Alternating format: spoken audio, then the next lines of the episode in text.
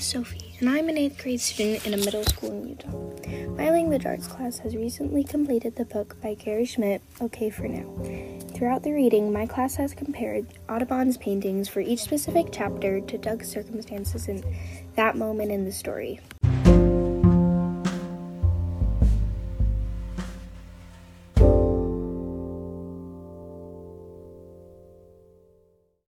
For Now follows a boy who has just moved into a new town, a town that he despises.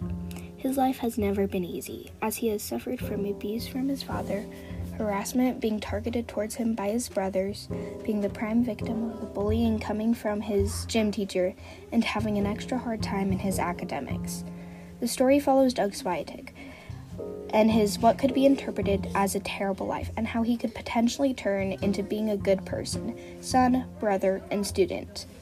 The story shows how there's good in everyone and how you can't validate judging someone, especially if you don't know their whole story.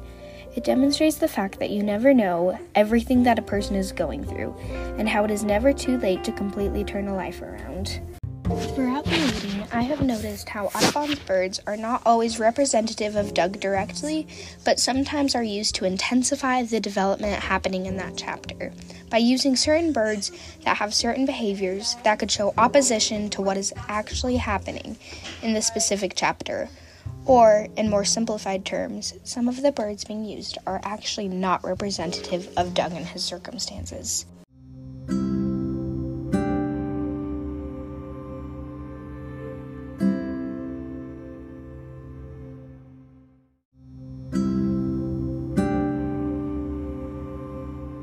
The black backed gull is one of the birds that is not representative of Doug's current circumstances for a while in the chapter. Audubon's painting of the black backed gull is illustrated as being very injured. In the book, it is described as calling out in pain, with an outstretched wing that seems as if it's reaching for help. There is blood leaking out from the injured bird, and it could very well be interpreted as if it's taking its final few breaths. As mentioned, the black-backed gull is the first of Audubon's paintings that demonstrates opposition of the species' behavior and Doug's current circumstances. These birds are known to be predators, as they tend to eat many other live animals, including other birds. Doug has never been the kind of person to attack other people, as he is typically the one being attacked. Although I do understand why the author did put this bird for this chapter, as at the end of the chapter, something truly horrible happens, but I would like to focus on the actual species behavior. These birds are feared, and in that way, they do not represent Doug. While he can be quite defiant and or rude at some moments in the story, he is ultimately not an antagonist, instead the victim.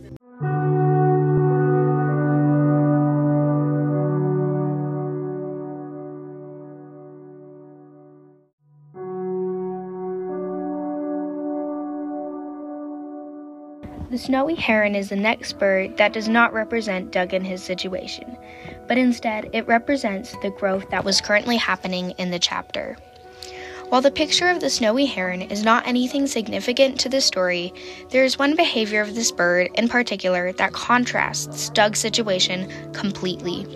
You see, this species of birds are known for committing siblicide quite oftenly. Siblicide is defined as the killing of a sibling or siblings and these birds are known for doing so in an attempt to either get more food or attention from the mother bird. Doug and his brothers have never gotten along, whether it's the harassment coming from one of his brothers, Christopher, or the memories of his eldest brother, Lucas, that continue to haunt him even after his brother has left to serve in the military.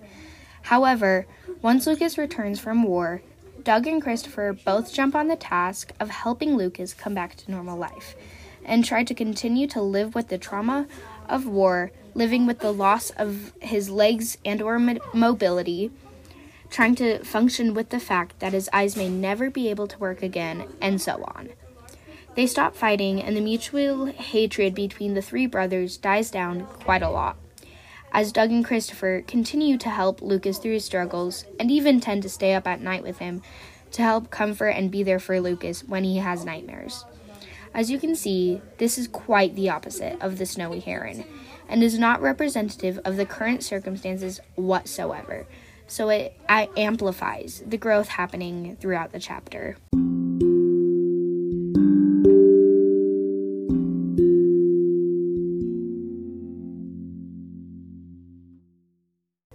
The brown pelican is the third and final bird that does not directly represent Doug and his circumstances. The brown pelican is representative of the stability and instability that occurs throughout the book. And in the chapter, Doug's view on if the bird uh, in the painting is stable or unstable will alter quite a decent amount. The painting of the brown pelican shows the bird being balanced on a tree branch, but it is unclear if the balance of this bird is steady or not, creating the issue in Doug's mind where he is unsure on the matter. Throughout the chapter, Doug's current circumstances were mostly steady at the moment, aside from the few moments where he felt uneasy as a result of the certain actions of Mr. Ballard, the boss of Doug's father's work. However, Doug's behaviors have been very stable throughout the chapter, especially compared to other moments in the book. While Doug ultimately views the depiction of the bird as unstable, I still feel like Doug was in a stable moment in the story, despite what other people may try to paint.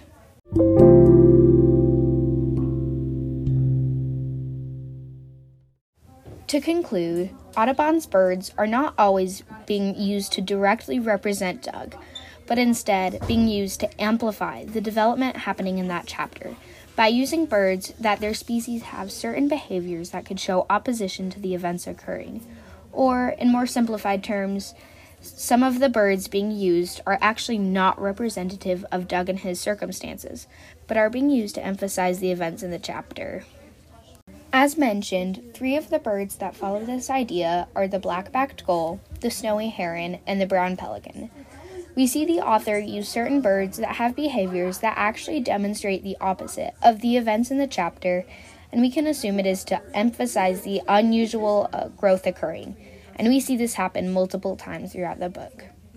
Personally, I think one thing in particular that all of us can learn after completing the book is the fact that no matter the circumstance, things can always get better or worse for that matter.